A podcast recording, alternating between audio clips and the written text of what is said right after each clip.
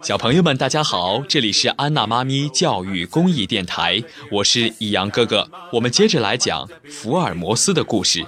这本书的作者是柯南·道尔，由华东师范大学出版社出版。第四集《王冠宝石案之物归原主》。你知道，我特别喜欢和这种神气活现的人开玩笑。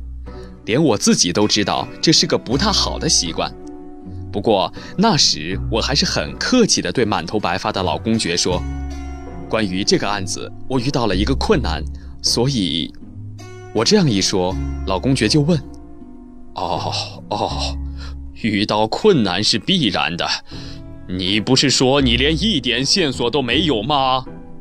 您肯帮忙，或许也还有办法，否则我实在是查不下去了。”我一来就要我帮忙，真是岂有此理！要我帮什么忙？说出来可能会很对不起您老公爵。哦，说来听听。我早就告诉过首相和内务大臣，街上的那种侦探是靠不住的。这个困难说来也不难，就是我应该怎样把玛莎琳钻石送回给王宫呢？你这是什么意思？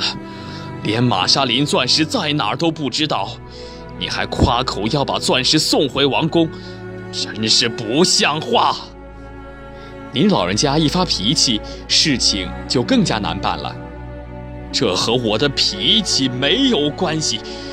你号称名侦探，我倒要问问你，钻石到底在哪里？你到底有没有线索？既然您这么问，那我就先弄清楚了。如果查出有人身上藏着那颗钻石，是不是就可以逮捕他呢？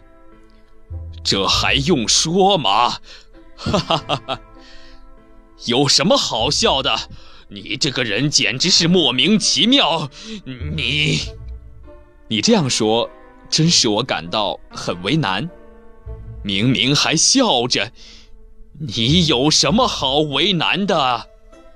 我笑是因为我不能逮捕您。你，你在说什么？我要马上请求逮捕您。老公爵气得浑身发抖，大声命令我：“福尔摩斯，我不许你胡说！请原谅我冒犯您老人家，不过我实在是情非得已。”哎，竟敢这样侮辱我！我不想再和你多说了。老公爵转过身子，正要走出门口，我抢先一步把他挡在门外。啊，岂有此理！滚开！不要妨碍我！老公爵的火气很大，恨不得推开我冲出门去。我笑着说。您把钻石带走，叫我怎么跟王室交代呢？老公爵右手一挥，大声咆哮着：“你说谁带走钻石啊？当心你的脑袋！”我还是很恭敬地说：“那么，我将受到怎样的处罚呢？”你是侦探，难道还不懂得法律吗？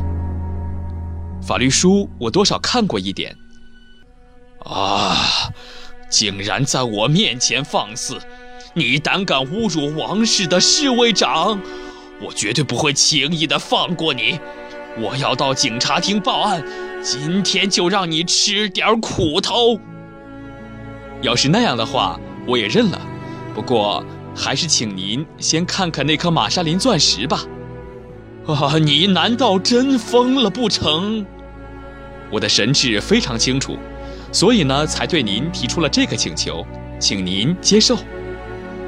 怎么，你还想继续侮辱我吗？绝不是侮辱，请您摸一摸大衣右边的口袋。胡闹，胡闹！看我不给你点颜色！老公爵一边骂，一边把手伸进大衣口袋里。当手指触碰到硬硬的东西的时候。他的脸上立刻露出意外的神情，急忙掏出口袋里的东西。哎，哎，嘶哑的声音从他那颤抖的嘴唇缝里进出来，在他手心里闪闪发光的，果真是那颗又大又美的玛莎琳钻石。这，这，福尔摩斯，这到底是怎么回事啊？